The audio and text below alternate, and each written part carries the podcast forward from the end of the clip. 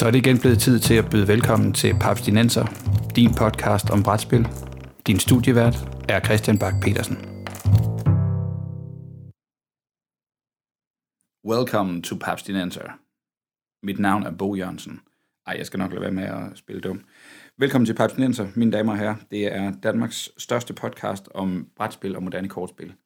I dag der kommer episoden rent faktisk til at foregå på engelsk, fordi da vi var på festival i påskeferien i 2017, der interviewede vi øh, Jason Matthews, som er designeren bag Twilight Struggle.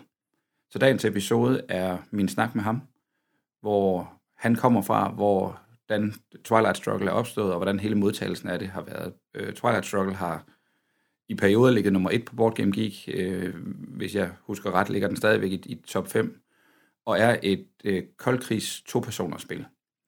Og i dag skal vi høre, hvordan Jason Matthews har oplevet hele den succes, og hvad han ellers svarede på af gode spørgsmål. Vi håber, I kan lide det. Uh, so just, I think we're all a bit rusty. It's uh, it's Sunday morning here in in in Festival 2017, 2017, um, and we're sitting here with uh, Jason Matthews from Washington, um, one of the designers behind the uh, much uh, acclaimed uh, Twilight Struggle, and um, Jason, we initially would like to hear from you. Sort of how how was your stay here in Denmark? Did, did you arrive well, and and could you share a few thoughts with us of, of your experience of uh, the festival so far? Thank you so much. Um, well, I was uh, fortunate enough to be able to bring my children as well. It's their spring break in the United States, so uh, we all traveled to Fastaval together. And um, you know, as you probably know, Denmark, maybe for the first time in American history, featured prominently in American elections the last cycle. Yes. yes. So uh, it was interesting to see how this country is actually organized because the politicians in Washington were talking quite a bit about it. Yeah. Um, but it relates to how Fastaval is organized because, mm. I mean, the main observation that almost any American would have about this convention is that it is not commercial in the way that our conventions almost always are. Yeah. Admittedly, we have small conventions, little community conventions as well, but this is sort of a gathering of people from all over Denmark. And any place where you might make money, you don't. You Yeah. you decline. Yeah. and it With wouldn't pride. with pride. yeah. and it wouldn't be that way in the United States, No. um, for better or worse. Uh, And is, is that obvious to you the, the minute you step in that why aren't they like exploiting this opportunity or how would you say it? Yes, uh, we definitely still maximize in the United States for everything, pretty much. I mean, I don't want to give you the sense that there's no communitarian spirit. Sure. Most of our conventions are also run by volunteers, etc. But um, for our major conventions, for sure, uh, or for places where we're running tournaments or food at conventions or any of those things, they would they would be um, commercial undertakings where people were trying to make money. Okay. Um, I think, um, uh, yeah, you, you mentioned uh, to me when we, we briefly spoke uh, yesterday that uh, um, you could see that, that this festival experience was uh, going a, a bit more to the artsy side, or I don't know if that was the word we actually used, but but it it um, that there was definitely a, a more uh, uh, tend towards designing for the uh, user's experience at least. Uh, uh, admittedly, even though the games that would come out of it wouldn't really have a chance to to fly in the commercial world. How do you do? You, how how does that? How how do you see that as as like a, person coming from the outside and, seeing this design competition? I think it's definitely true that Europeans in general and Denmark in particular is a little ahead of U.S. thinking about whether games should be art and whether they should be explored in that way. Um, it it is a little bit of a dark side to the reality that games are making money for the first time, right? Mm. So now that they're making money, who's got time for playing around with thought experiments? Let's go make money. Um, and and again, at our conventions, there's a little more of an orientation towards publishers and um, and retailers. So, at a convention this size, this convention has basically two re- retailers: one for miniatures and Yeah. and role playing equipment, and one for the uh, board gamers, which also has some role playing stuff. At a convention this size in the United States, there'd probably be five, uh, so there would be more of that, and there would be more publishers who are trying to push out their material into Yeah, the yeah. public. Here, the orientation is towards local designers trying to introduce their material to a broader public, and it tends to be more experimental and it tends to be more thoughtful and a little less conventional. Yeah. And I guess that's seen as a good thing here. Yeah. it is. I, I think it's a good thing, period, right? Yeah. But, um, so the next, the next great, the next great design will have to come from somewhere like this, where they're playing around at the edges. Yeah, I think what we have experienced is that the that the role playing community has lent a lot to each other. The different uh, writers have uh, looked at each other and and uh, been inspired by each other, and we're sort of seeing the same thing happening in in the board game design tradition. That people are pushing, as you were saying, towards the the limits or the outer reaches of uh, of what we're normally seeing. So, I think playable first, and then perhaps commercially interested, uh, interesting in, in as a as a second uh, uh, secondary thing. Jason, um, we we might as well get into uh, talking about your your board gaming career. Could you just for and I believe you've probably said this a thousand times, but did you could you just give our listeners a, a quick like introduction to you and your your ludography? Well, so I started as a gamer uh, about when I was 11 or 12. My dad knew I was a history nerd, and so he brought home a copy of Axis and Allies uh, for Christmas, and he and I played every weekend for years almost, and two or three times a weekend. It became a mania. Okay. and then I went looking for more. You know, uh, that was great. Where what's the Yeah, next thing? Um, and uh, one of our two major conventions in the U.S. is Origins, and it was the board gaming or- Yeah. oriented convention in the U.S. at the time. Uh, it had started traveling, and it showed up in Los Angeles, and I went there. And I walked into this room. They were recreating the Battle of Wagram. I don't know if it was one to one miniatures, but it filled a room like this. And I was in heaven. And I was like, oh, this is the greatest what, thing ever. What age were you at that time? I was probably 14, I think. I was like So a freshman. a yeah. It was. I had never seen anything like it. I was like, this is the greatest thing that ever happened. So I convinced my mother to buy me a bunch of lead, and I started going blind, painting little 15 millimeter Napoleonic soldiers. And I got into that part of the hobby. Then I found the rest of wargaming, sort of the hex encounter stuff that you're familiar with. Before you get ahead of yourself, you were a history nerd before, Before. you turned 14. Yes. Tell, tell me a, a bit about that. Well, so um, unlike most Americans, my family hasn't been in the United States that long. My grandfather is Welsh, and he he emigrated to the United States um, when uh, his parents died, and a few of his brothers and sisters were already in the U.S. So he became a citizen in World War II, and he was the person I looked up most to in life. So because of that link, I um, I was always interested in British history and the rest of it. Uh, I didn't know at the time that the Welsh really hate the British, but it's a different something I discovered later. so, uh, and he, when I was little, he would he was fascinated by the American West. So he had all of these uh, what we call time life books. They're they're histories, but they have a lot of pictures in them. So he would read them to me on his lap, and that's how I grew to love history.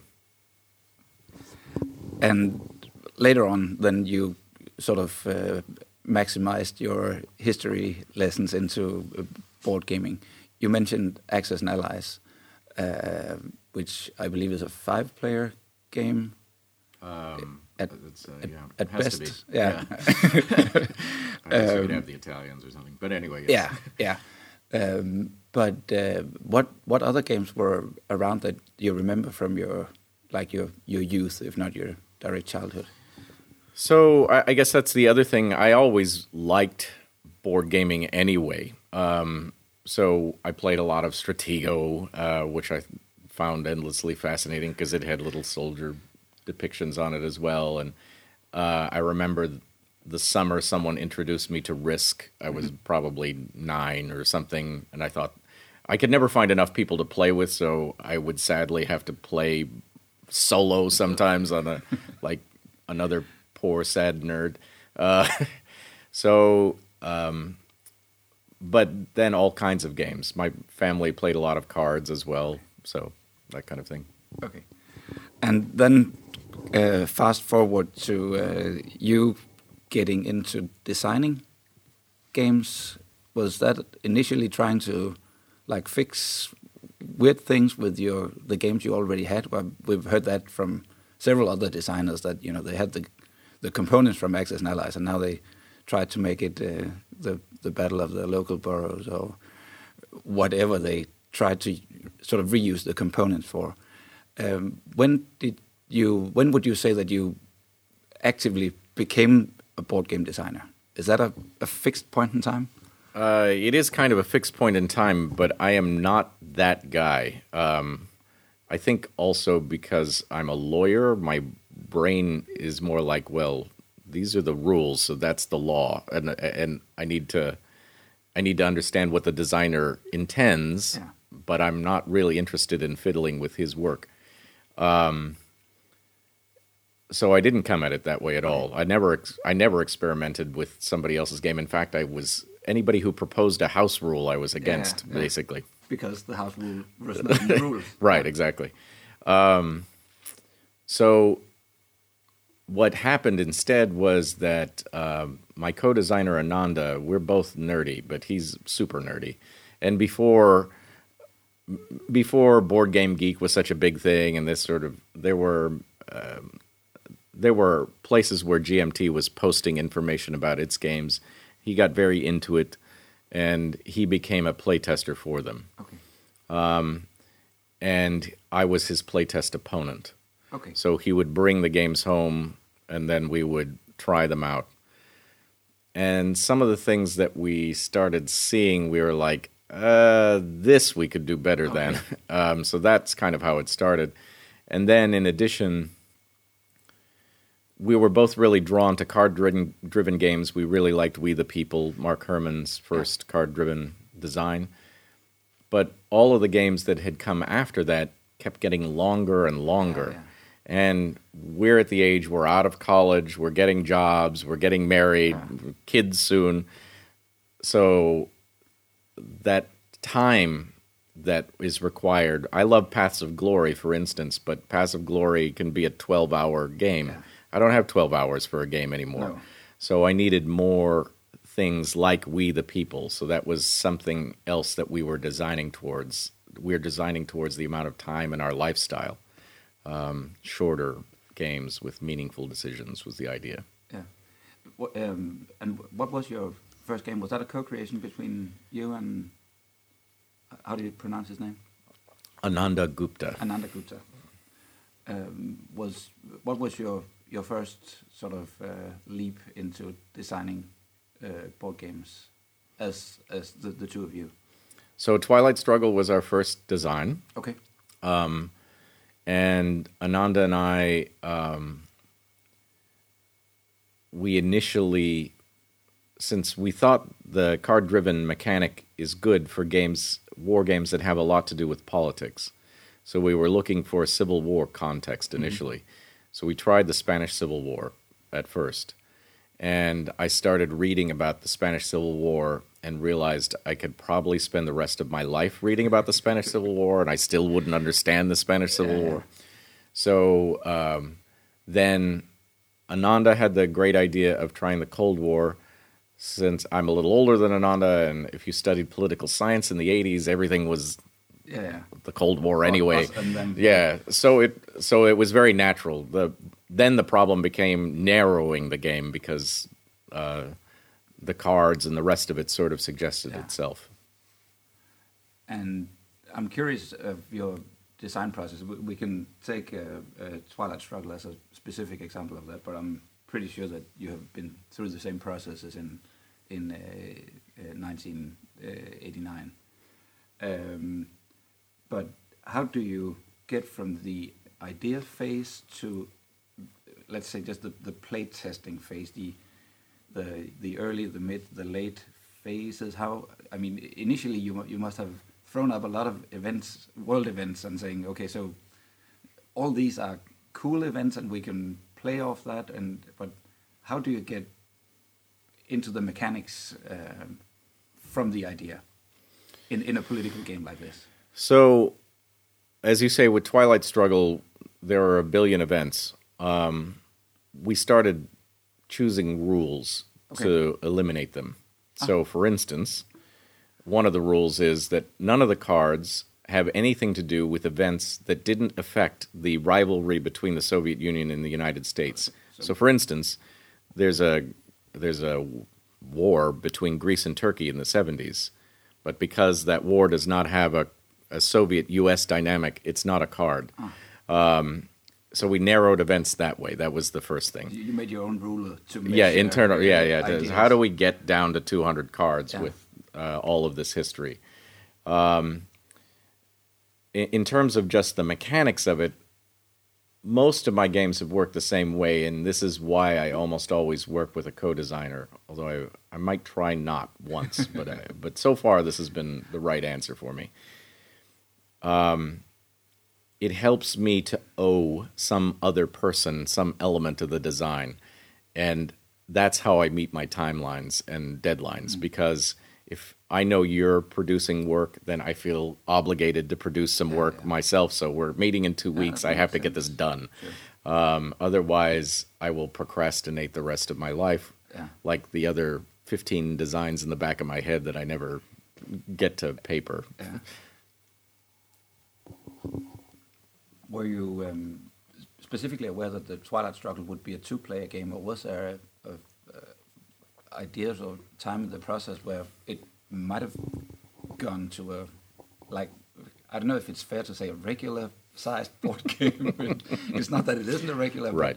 But but at, at the time you were doing this, these two-player things were something we were only seeing. You mentioned GMT before, but it was a very war game confrontation style of, of uh, setting it up.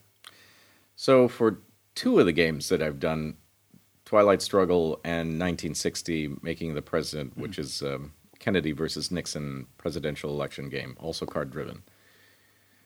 Both of them had the genre or uh, kind of a genre problem. So there were a lot of games about the Cold War, right? But they came in two categories. There were games that hypothesized a a war between NATO and and the Warsaw Pact, and so you know you moving tanks in the Fulda Gap, yeah, yeah. So it was all of that uh, hypothetical World War Three, and there were a ton of those. Um, and then there were games about the Cold War, but they tended to be multiplayer games.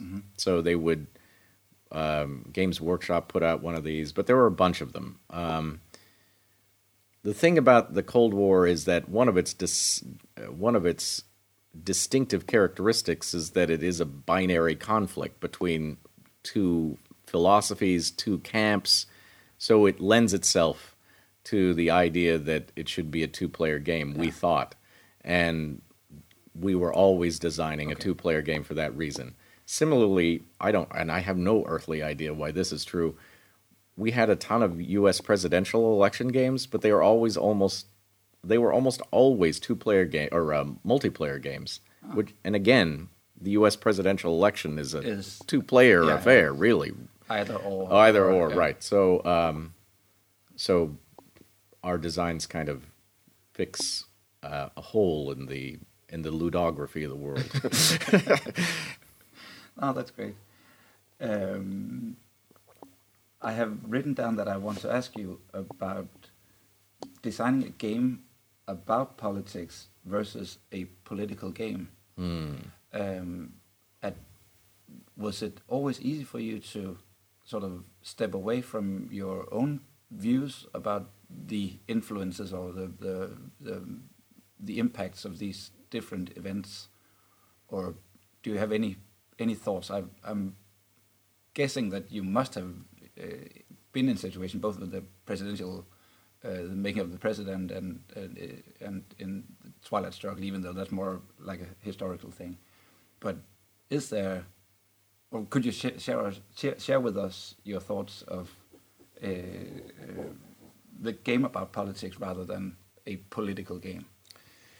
So uh, yeah, that's an interesting question, and I did. I actually at this uh, festival, I got a nice compliment from a Polish um, gamer who said that we played it straight with Twilight Struggle. We don't. Um, That's a head off yeah, yeah, yeah. Eastern was- Europe yeah, country, yeah, yeah. If, he, if if you get that compliment from an Eastern European, I guess you can say uh, we got it close. Mission anyway. accomplished. yeah. um, since I am a Democrat and I work in politics, I have to be in in actually political games, games like Campaign Manager, which is a recent election, and even 1960, which is a more distant election. Um, I have to be very conscious of my bias, my own personal political bias. But maybe an asset for working in politics for most of my adult life is that you get a little bit cynical about both Sure. sides so you can sort of see the failings of your own party yeah, and your own politicians You're forced to see it yeah, from the outside. Yeah, right. So it so that's okay, I think. Um, so I I try, even though I don't hide my political leanings in any way, shape, or form. So people who know me online tend to know that I've worked for Democrats and whatnot. Um, I have never had anyone who played one of my political games complain to me that it was too biased towards one side or the other. Um, I guess if it, there's a complaint about Twilight Struggle, it's that it's slightly biased towards the Soviets anyway. So, So I've heard. Yeah. so you know, I guess again, uh, we may have overdone it. okay. Yeah. Yeah. Yeah. Making so sure that the blues wasn't in wasn't in favor. Right. But, but does people come up to you and, and you know say that you have biased it towards the the Soviet Union in, in Twilight Struggle? I mean, Oh yes, yes, Yes? yeah. Many people, and um, initially, before people had played the game a lot, um, I would get all sorts of comments about "There's no way the Americans can win." Now I knew that Ah. wasn't true that's because interesting. I always played the Americans, Yeah. and I had never been beaten. But I, of course, I knew the game Yeah. well, and I also knew that the Soviets were easier to play. That was kind of a design decision. It's a little bit asymmetric. The Soviets have an early advantage, but you have to kind of prick away at it Yeah. uh, slowly but surely. Um, so it took a while for players to understand American strategy and Yeah, how you had to go about it. Okay. And uh, we we all know that uh, Twilight Struggle went top one on Board Game Geek, and and congratulations for that. That's an achievement in itself.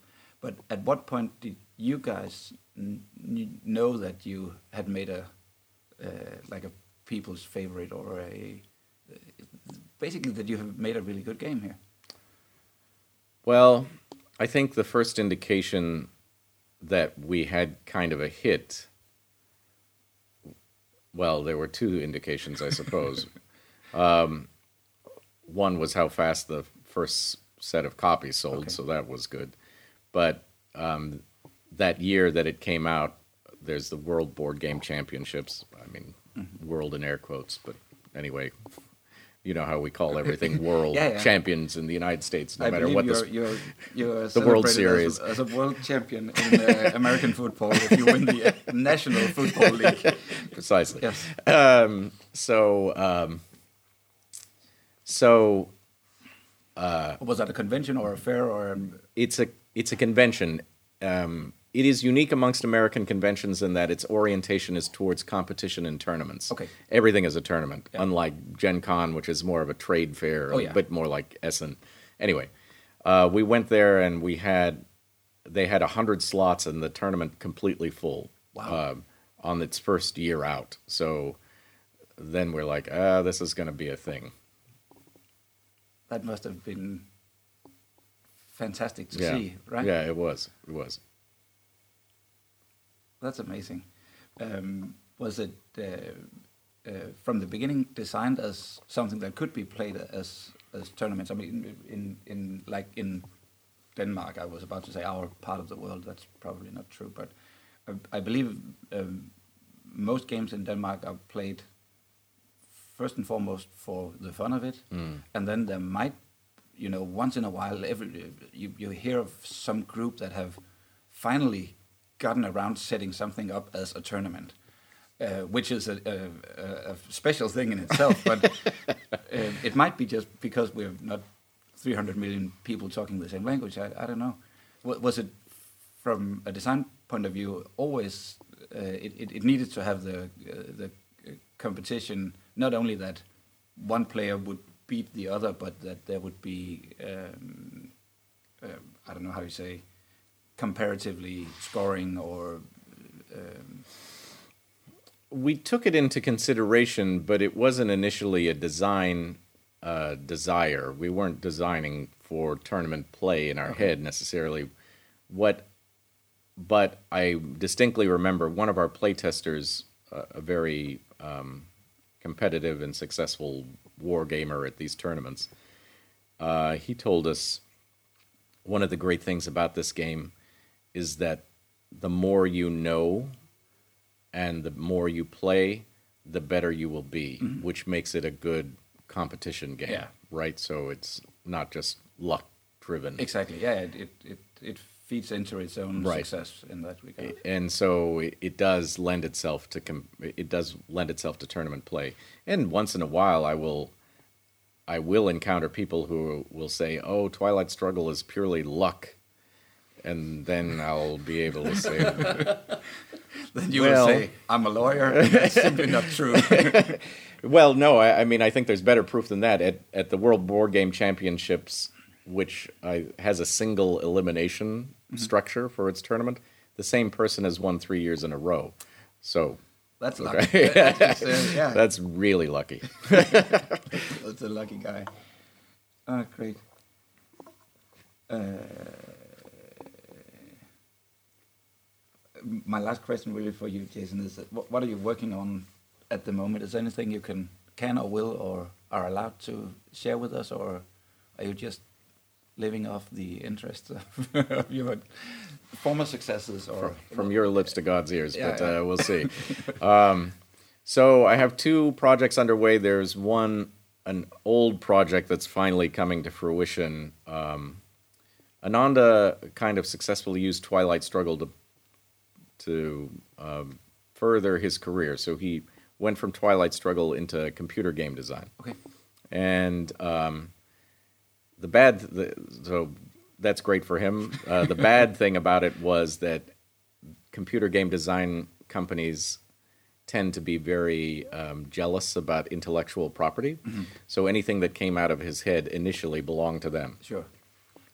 So we had this project and it was put on freeze for about four or five years because he couldn't He couldn't touch your couldn't finger. yeah without- yeah without them owning it um, so he switched companies recently and he has a better deal with them and so now we're good to go again um, so that game it's called imperial struggle and the idea behind it is that uh, we're going to do the rivalry between britain and france Uh-huh. from the war of spanish succession in the late 1600s to the napoleonic wars Okay. so we'll try kind of a Cold War prequel. Yeah, yeah, yeah. But there's more war in it, Yeah, obviously. Okay. And then um, to the will you ever design a game by yourself problem. question. follow-up question. Queen Games, uh, which uh, has published a lot of stuff, but uh, they have um, they have a game called Wallenstein, or it was rethemed as Samurai. Um, they've asked me to do something with that general mechanic, with their dropping meeple down the down a tower, but they want it themed towards the American Civil War. So, okay, That's where you come in. that's where I come in. the The hard part was that their initial request, being Euro gamers or uh, Euro design company, was that it needed to be multiplayer. Well, again, the Civil War is a binary problem, Yeah, yeah, right? yeah. It's the north or the south. Successful one is failure for yeah, the other. Yeah. So, uh, so I suggested instead that we expand the game to the whole continent, so that you would have the Confederates and the Union, but at the same time that that war is occurring, um, and actually because that war is occurring, France invades Mexico. So it'll be a four-player kind of. Um, Two axes, but Right. Yeah. The two wars going on at the same time, there'll be a certain partnership element of it. So the Union will cooperate with the Mexicans and the Confederates with the French, um, because historically there was some of that actually. And uh, so I'm working on that as well. Very interesting. Jason Matthews, uh, thank you so much for lending us half an hour of your Easter, and uh, uh, just want to say thank you and good luck with your future projects. Thank you so much and happy Easter. Thank you. The- Actually, now the mic is still on. Um, and this might be old news to you, but we have a, a Danish, I would guess we could call him an upcoming uh, uh, uh, Danish game designer, uh, who took Twilight Struggle, sort of the the uh, the, the basic uh, influencing part of, of Twilight Struggle, and made it into a game called 13 Days, which sort of revolves around the obviously Cuban uh, Missile Crisis in, in 62. Um, have you ever seen that game? Uh, yes. Uh, so those they're great guys. They were kind enough to send me a copy of the rules and the general game um, before publication, and they I guess they were. I don't know if they were just making me aware. They kind of wanted permission to go forward, something to that effect. Well, I, I think it's it's an obvious well, Right. inspiration Right, from that yeah. game. So, but it's it's very boiled down and condensed. Uh, yeah. So um, I gave it a, a serious look, and uh, and I thought this is a good game. So I actually made introductions to them um for them rather to their American publisher because I knew he would like to have a game like this in his um, in his repertoire. So um, that all worked out for the better. Now I had hoped to actually meet them here. I guess they got held up, but uh, and we'd had some conversations about meeting here. But I guess next time I'm in Scandinavia. Okay. Yeah, because isn't they around? No. No. Okay. I just thought that I maybe- saw Asger a couple of days ago. isn't here. No. Okay. Uh, but I guess they went on to. I don't know if it, it that, that that's probably a design thing. I- If if you took a game the size of Twilight Struggle and condensed that down to a one-hour game or forty-five minutes Yeah, game, I think I think the elevator elevator pitch is Twilight Struggle in 45 minutes. 45 minutes, something like that.